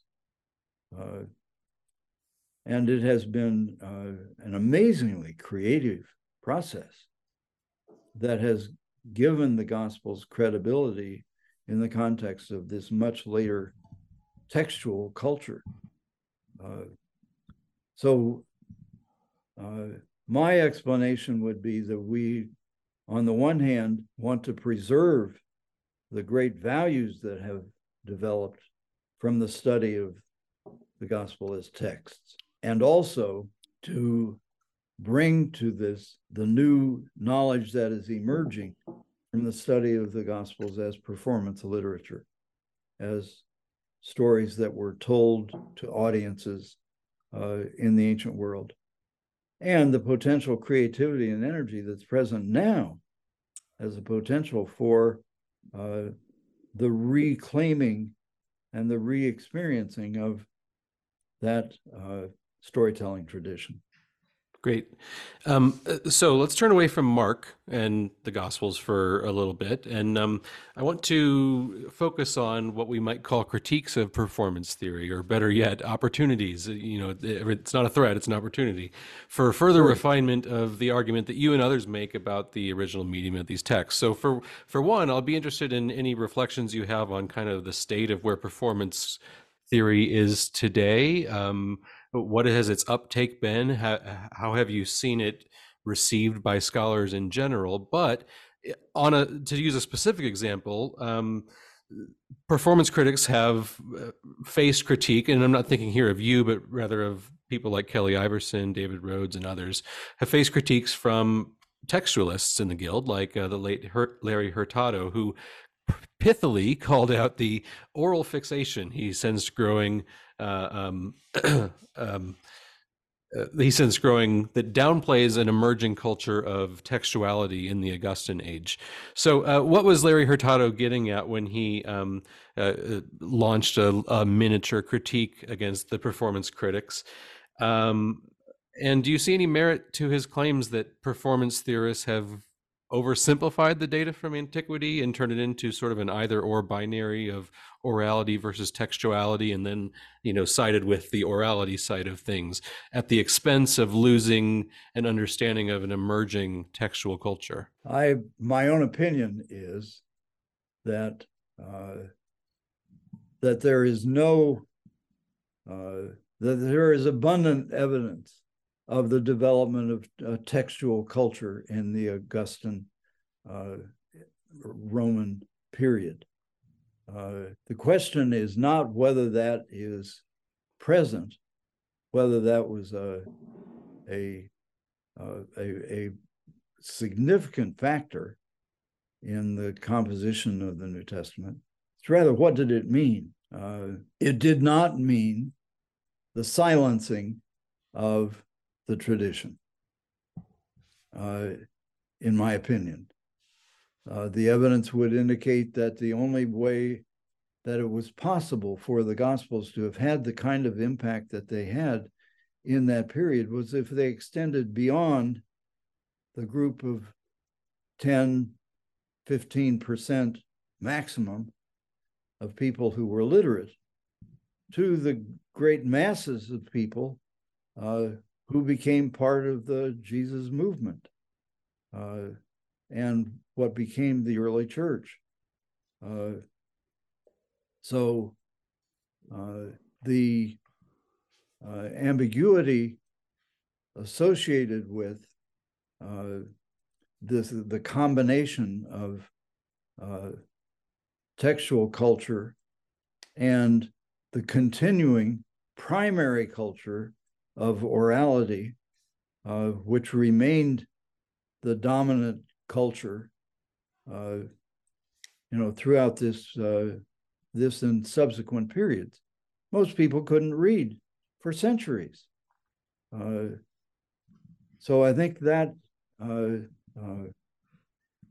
that needs to be a primary focus because of the degree to which uh, the assumption of textuality has, uh, I think, in significant ways, locked us into uh, a preservation of that uh, textual culture and have read that back into the ancient world uh, as a as the dominant uh, thing, and that it justifies then uh, a continuation of reading the scriptures in silence uh, and or in a, uh, a, what I would call a, a somewhat wooden, uh, emotionless, objective reading of the scriptures that has become the source of boredom in uh, worship services by the millions uh, around the world. So, um, so I don't, uh, I don't uh, at all, you know, disagree uh, with the the recognition of the emerging textual culture, but I would say that it was a culture of elites there is no evidence that there was a broad uh, increase in literacy. That really didn't happen until the aftermath of the printing press. Uh, so uh, the uh, the emergence of textual culture was very important in the formation of the church, mm-hmm. Uh, and it's one of the primary differences between the emerging Jesus movement and what became the church and rabbinic Judaism, which continued to emphasize the oral law and the recitation of the scriptures uh, by heart uh, and uh, as sound. Uh, so that was uh, those were characteristics of uh, of rabbinic Judaism. But it so there was the development of a of a much different textual culture in the formation of the early church. Uh, but that doesn't mean that it became uh, almost instantly uh, the culture of some 20 centuries later. Uh, so I think I think this whole question uh, needs a deeper uh, examination uh, than has been present to this point uh, in what could be called the Hurtado School. and uh, you know, so I I have you know, great appreciation for uh, for Larry's work and uh, have read it, have talked with him about it.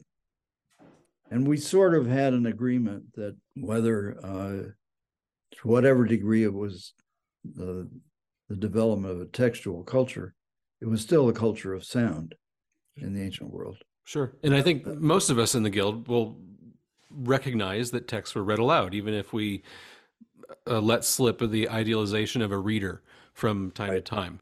I right. wonder, though, uh, is it a further step altogether to assume that they were, were universally performed for audiences in the worship service? Um, for example, Justin Martyr in the second century writes about hearing the memoirs of the apostles, uh, the Gospels, presumably, uh, read aloud as part of early Christian worship as time permitted. And from um, from the time a little bit later, around 300, the Diocletianic persecution, we know of an office of readers or lectors who would sometimes possess the church's scriptures to familiarize themselves with their contents before they're read aloud in, in a service. Um, do you assume or get the sense that these are performances of texts or um, uh, of the more stoic or uh, reverent recitations of words as we're familiar with? Um, what lies behind your judgment there? Or are these full on performances? And does that continue through the early centuries of the church? One of the dimensions of the performance tradition that has been lost by Protestants uh, as a uh, post Reformation community is the chanting of the scriptures uh, that has been preserved in the Eastern Orthodox tradition, that has been preserved and developed in Rabbinic Judaism. So uh, uh, there continues to be a school for the training of cantors. Uh, the Hebrew Union uh, college, uh, seminary, you know, has a uh, a program for the training of lectors. Uh, there's an office of lectors uh, that has been preserved. Uh, so um, the dominant way in which the the scriptures were uh, recited for centuries was with a chant, uh, with a, uh, a cantor uh, and cantillation of the uh, text. This is, a, this is a, a whole area of research that needs to be done and of, of, of about which uh, biblical scholarship has largely been ignorant. Uh, and has not taken seriously what the performance traditions were. Uh, that they were not, uh, uh, as we would call it, readings. Uh, they were rather performances that required significant preparation. I studied with uh, a cantor. Uh, I'm by no means a proficient, you know, cantor, but I do recognize that that's been a, a, a major tradition that has had virtually no role at all in uh, gospel criticism. So, um, if I read your argument correctly in, in this book, um, you call for a, a, pretty widespread reevaluation of all biblical texts as being experiences of hearing and orality uh, basically under the premise that in order to interpret them correctly, we need to understand how they're received as uh, performed or spoken texts. In fact, in one place you say that we are wrong-headed in the way that we uh, uh foreground textuality because we're using the wrong part of our head. Um, I see the point with Mark, of course, and sticking with the New Testament, I could perhaps be convinced that uh, you know other narratives as well function in much the same way, like Revelation. But um, this is at least partially for me because you interact very well with um, the wider scholarship for Mark, to use that example once again. And you also contextualize the really, I think, groundbreaking emergence of the gospel as a performance composition. So this is me kind of wondering aloud if performance criticism does or does not have the widespread potential, for example, for Pauline letters and the pseudepigraphal letters that uh, follow epistolary conventions in various ways, or for Luke Acts, which seems at least semi conscious in trying to uh, imitate Josephine historiography. Uh, are these equally designed as compositions of sound for the ear as Mark's project is, or is it necessary to concede perhaps that uh, there are in the New Testament some products of a textual culture that were merely experienced as read because of poor literacy? I think that there is abundant evidence of performance. The study, for example, of the impact of the memorization of the Hebrew scriptures by the authors of the New Testament is abundant.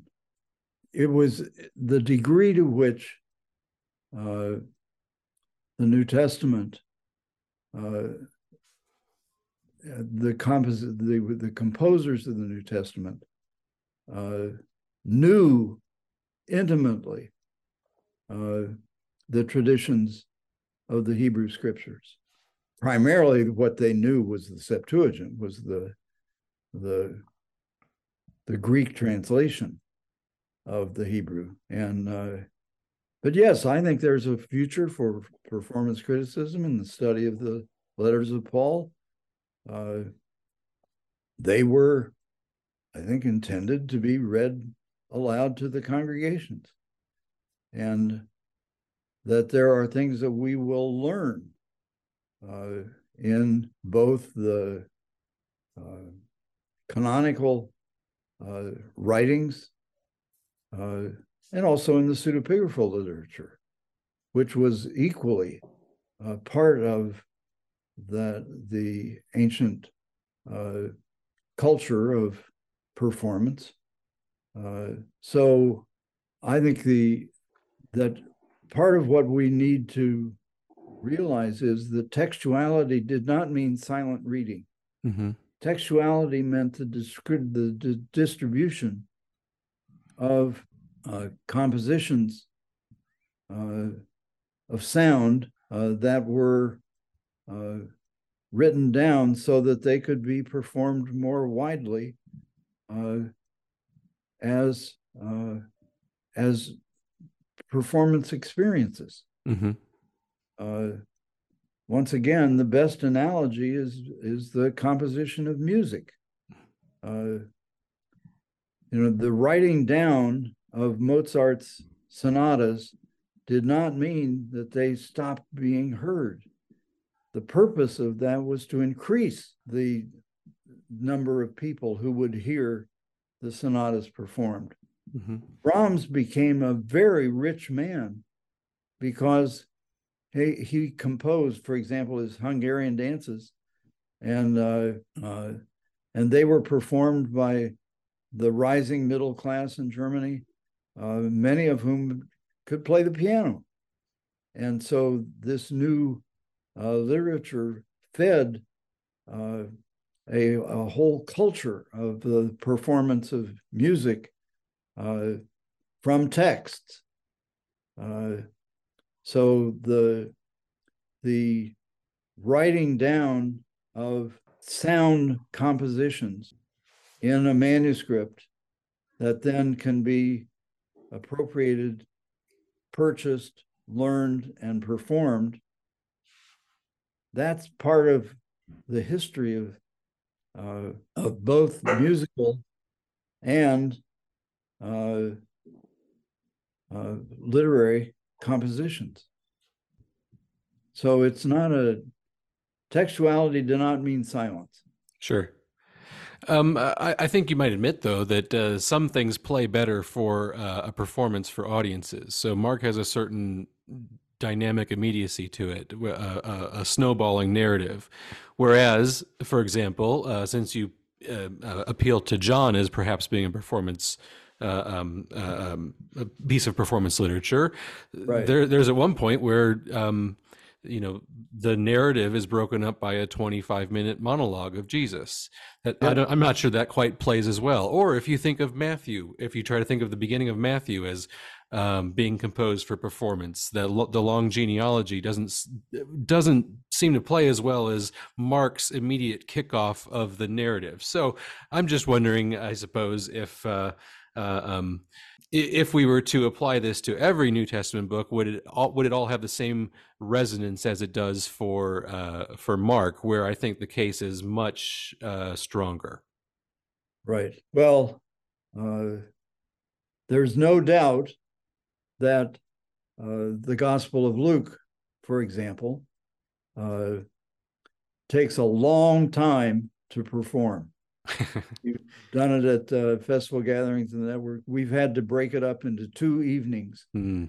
uh, because we couldn't uh, do it in in one time because of the the relatively limited endurance of contemporary audiences. Mm. Close to five hours, I would imagine. Yeah, yeah, four and a half. Yeah, right.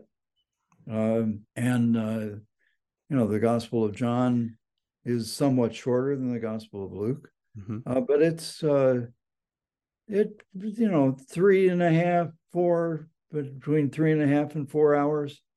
Uh, you know that's uh, um, you know uh, a performance of the Gospel of John. Uh, uh John John also has. Sorry, uh, sorry to interrupt.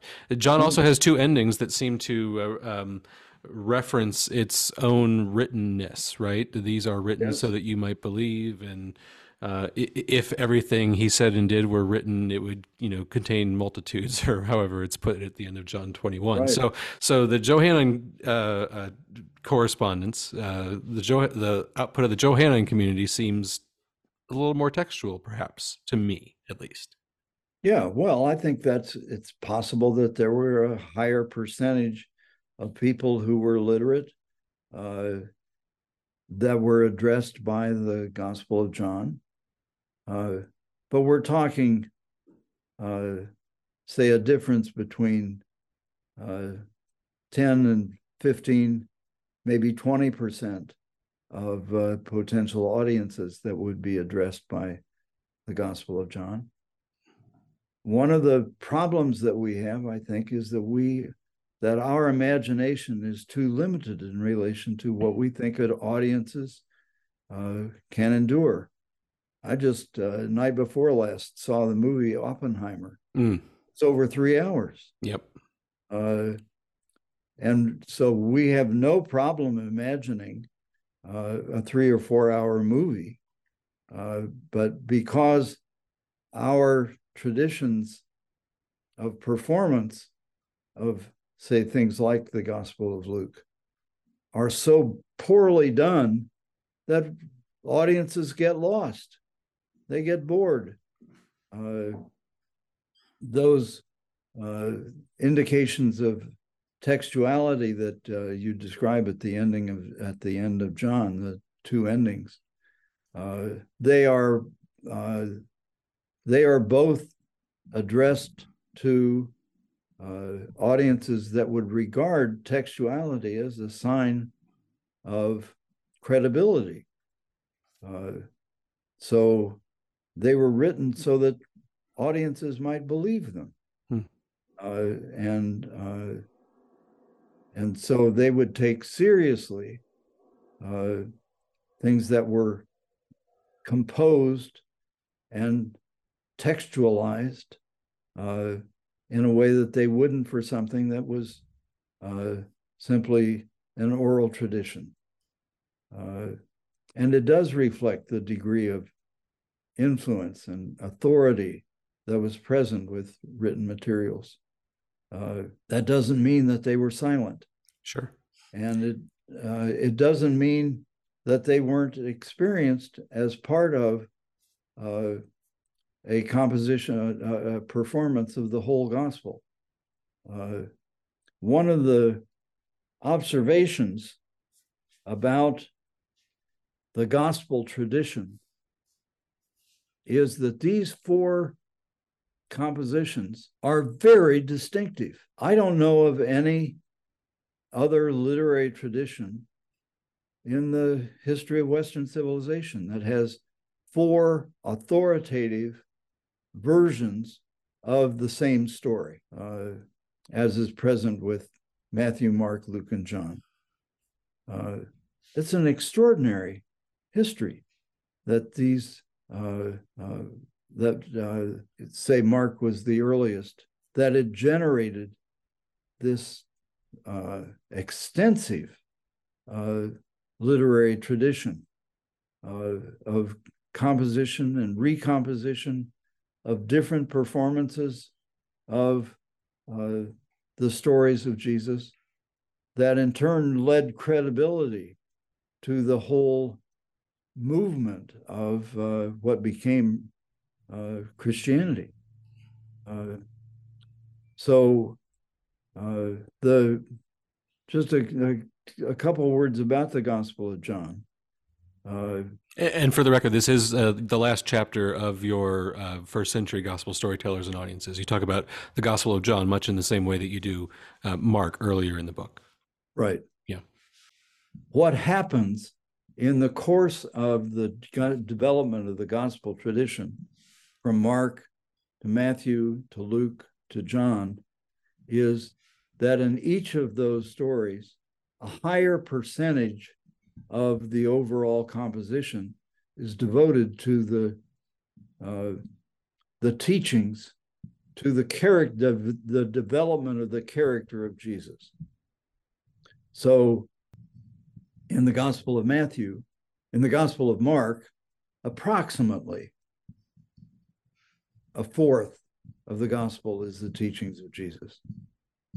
There are really only two significant discourses uh, in the in the Gospel of Mark. In the Gospel of Matthew, that is extended, and there is a far greater emphasis on the development of the character of Jesus and of experience for the audience of Jesus standing in their midst and teaching them. That's also true with the Gospel of Luke. When you get to the Gospel of John, over 50% of the Gospel is Jesus standing in front of an audience, uh, talking to them as uh, Jews who are torn between believing in him and wanting to kill him uh, because of the extremely provocative uh, things that he says.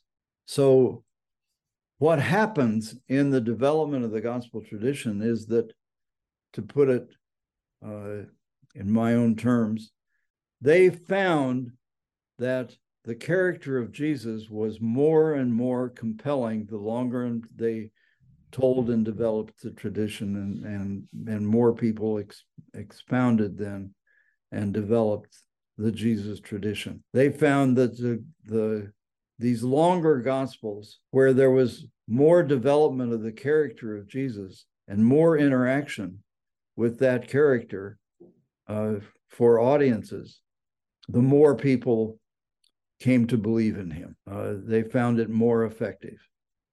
Uh, so they preserved Mark, but they developed further the characterization of Jesus in the development of the three gospels that follow Mark. And in that sense, John is the most provocative of the four. And uh, and also a whole series of long discourses, mm-hmm. long speeches uh, that uh, are an invitation to the audience to pay attention. Uh, but they require the audience to think, to examine uh, the questions that Jesus steadily raises about his relationship to the Father, mm-hmm. his uh, position in relation to the traditions of Israel. Uh, so you know, I could go on, but it's a remarkable it's a remarkable history uh, from the point of view of the composition of experiences of Jesus uh, that uh, you can see with those four different versions uh, the creativity of the formation of the characterization of Jesus in the gospel tradition. Indeed. Um, let's uh, start to round out our conversation, Tom, since we've gone for uh, almost two or well over two hours now. Um, and basically, I want to uh, conceptualize how we proceed from here. And I guess I'll start by spelling out as clearly as possible my own uptake of performance theory, not being myself part of uh, you know your, your cohort, your your group. Um, I've taught Mark uh, being, uh, even if there are certain questions unanswered yet, composed in performance. And I think that uh, your insights um, combine with traditional biblical criticism to help explain sort of the mystery of the appearance of a gospel so late. Uh, I mean, it's understandable why uh, early Christians, early Jesus followers, would want to reframe their beliefs uh, in light of the events of the Jewish Roman War. Makes a lot of sense. And Mark sort of acts as a bridge between decades of oral transmission of Jesus stories that certainly took place and sort of emerging textual culture that I think probably quickly subsumes or cannibalizes the tradition for a literary register as we see, you know, Luke taking uh, uh, uh a great issue with Mark's use of historical present and his syntaxis and so on, and turning it into a much higher elevated story, quasi historiographical almost. Um, basically, uh, he and Matthew weaving in different sets of sayings of Jesus, and uh, as you say, emphasizing this character of of Jesus in ways that uh, Mark is comfortable letting uh, exist in parabolic statements, perhaps. Um, and at the same time, you know, Matthew and Luke, they give Mark a proper ending and a proper beginning. Uh, and, you know, they, they fill out more of the narrative. And I think that they do it some in, in a very literary way. John, for me, may be an attempt to return to form of performance, but I'm not sure exactly how committed I am to that at this point. As we have conversed, as we have talked before, you know, John may in some sense be an imitation of Mark, but does he really understand what Mark was doing? Uh, these are questions that I still have kicking around in my head. So, but I sense for you that you you see more than just Mark as being explicitly composed for performance. So, uh, does my little telling here not go far enough for you? And if so, how would you characterize that post Markan period for yourself if you were asked to give a brief imaginative history of these uh, Jesus stories as they expand beyond Mark? Yeah, well, the stories, all of them were composed for performance. Okay. Uh, there's no significant media difference between Mark and John in terms of performance traditions. Uh, John is longer, it's more complex, it's more demanding of the audience, uh, of the audiences, but there is no indication uh, in those gospels that the assumption of the composers was that they that the readers would have a long scroll that they would unroll as their and read in silence as their experience of the gospel. I think that's very unlikely, both for pragmatic reasons. Clearly, things were, you know, scrolls were read. The library at Alexandria was full of uh, you know, long scrolls. So people did read them. Uh, but uh, they would read them aloud. Uh, and uh, and I think it's fairly unlikely because of the uh, the cost, the uh, the relatively difficult way of reading uh, that that scrolls required, uh, that uh, they may have been read by individual readers, but even when reading as individuals, they tended to read aloud. Uh, the story of Augustine's explanation of Ambrose, strange tradition that in such a an eminent figure must have been for a good reason that he would sit and look at a manuscript and wouldn't make any sounds. And that he would do that because he, on the one hand, needed to preserve his voice as a, a rhetorician, and on the other hand, he he was constantly surrounded by people wanting to talk to him, and of uh, busyness in the and so he would read in order in silence in order to concentrate.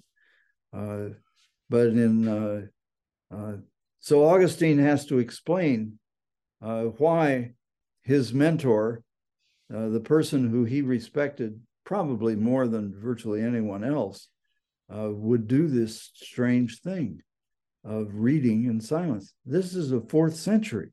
So I think we need to re examine what we mean by literary traditions and how they were experienced. The literature of the New Testament uh, is very interesting in relation to this extraordinary development of these four gospels being composed within, I mean, with a conservative reading, which I would tend to prefer, that the Gospels were composed in the period of the reign of Vespasian, maybe the last years, the two year reign of Titus, and the longer reign of Domitian. I would tend to uh, see the Gospels as being composed in that period uh, of some 20 years. Now, there are those who would argue that Luke is later, uh, maybe as late as the second century. Uh, Into the reign of Trajan at that right, point. Yeah. Right. Uh, I doubt that. Uh, but, you know, that's possible. It's still a remarkable development that in a 50 year period, uh, that there would be this explosion of literary creativity around the the uh, the composing of gospels for performances in for various audiences.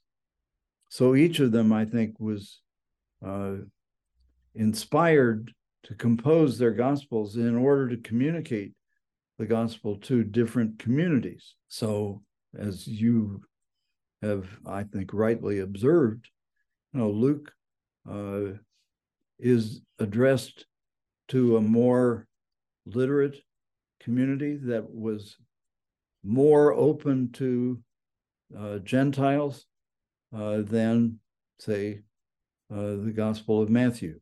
Right.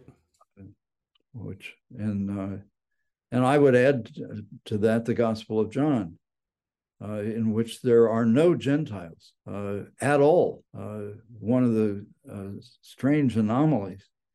The only time the Gentiles appear is when uh, Philip and Andrew asked uh, are asked by Greeks that they they'd like to, and I assume they're Greek-speaking Jews, wanted to talk with Jesus, and Jesus doesn't talk to them. Hmm and uh, they're the only Gentiles in the gospel. So, and Pilate at the end, of course. Yeah, well, but uh, right. Uh, it's very different uh, than, say, Mark or Luke, mm-hmm. um, in terms of the treatment of Gentiles in the story. Uh, so anyhow, that's. Uh, I think there's a lot of uh, indications that uh, that these traditions were composed for composition uh, for performance to various audiences, sure, segments of the community of of the diaspora of the the greater Greco-Roman, and I would add Parthian world. Uh, that uh, in the in the reign of those emperors. And I hope that it's uh, one of the outcomes of this uh, of this conversation that we had that uh, scholars who are interested or listeners who are interested will take up the mantle and think about uh, the Gospels as performance literature and other New Testament books as perhaps being performance literature. Um, uh, Tom, I'm looking at the time as it's ticking by here, and uh, I see that I've taken up a lot of your family time today. But it's been a pleasure to speak with you about your life's work here. Um, I guess I would ask you, what remains to be done, or where would you like to see performance critics take their attention next? Uh, is there anything that you are working on, or uh, is there more to be discovered in Mark, or do you prefer to see the other Gospels explored in this same way? And uh, you've also expressed uh, a desire for uh, biblical scholars to commit to peace studies, which is kind of an outcropping of the way that you evaluate Mark. So, on the whole, I'm just kind of curious to know uh, where your personal interests lie in the future, in your in this final period of scholarship for you, and what we might see from you uh, going forward. Right. Well, I expect that uh, the the period of my uh, productivity uh, is increasingly short. it's, it's, not. Uh, uh, I mean, that's true for everybody, but I'm getting old, and uh, you've so been at I this hope, for a long time. To be fair, right. but I hope that I hope that all New Testament scholars become performance critics uh, and uh, and extend the study of the Gospels as performance literature. I can foresee, for example, a a, a new series of commentaries that would be uh, oriented toward uh, the study of the uh, of biblical literature mm-hmm. as uh, performance literature. Uh, I think a lot would be learned from uh, such an engagement, mm-hmm. and it will take a generation uh, of uh, training, of the reorientation of the PhD training universities and seminaries uh, at this point, uh, the people in those prestigious positions are all textualists uh, who uh, assume silent readers. Uh, I would look forward to those positions being filled with people who are uh, both sensitive to and sympathetic to performance concerns mm-hmm. and would uh, revise their pictures of uh, the ancient world and of the biblical literature as a whole and the Gospels in particular, and specifically the Gospel of Mark. Mm-hmm. Uh, I I think it would uh, both strengthen and uh, and I don't know, it would help to spread uh, the good news of uh, how interesting the New Testament is. Sure thing. Uh, and uh, it would be good for teaching, it would be good for worship, uh, it would be good for people individually to have learned a series of these stories that uh, would be available then in times of crisis hmm. Uh, for, you know, not unlike my experience uh, after the accident. Mm-hmm. Um, so I can imagine uh, a a new Reformation uh, that uh, would recontextualize uh, the development of historical criticism uh, and would p- put it in a in a different context. And I hope there's there is a special need, and I'm not going to be able to achieve this. I can already see to reevaluate the Gospels as Gospels of peace.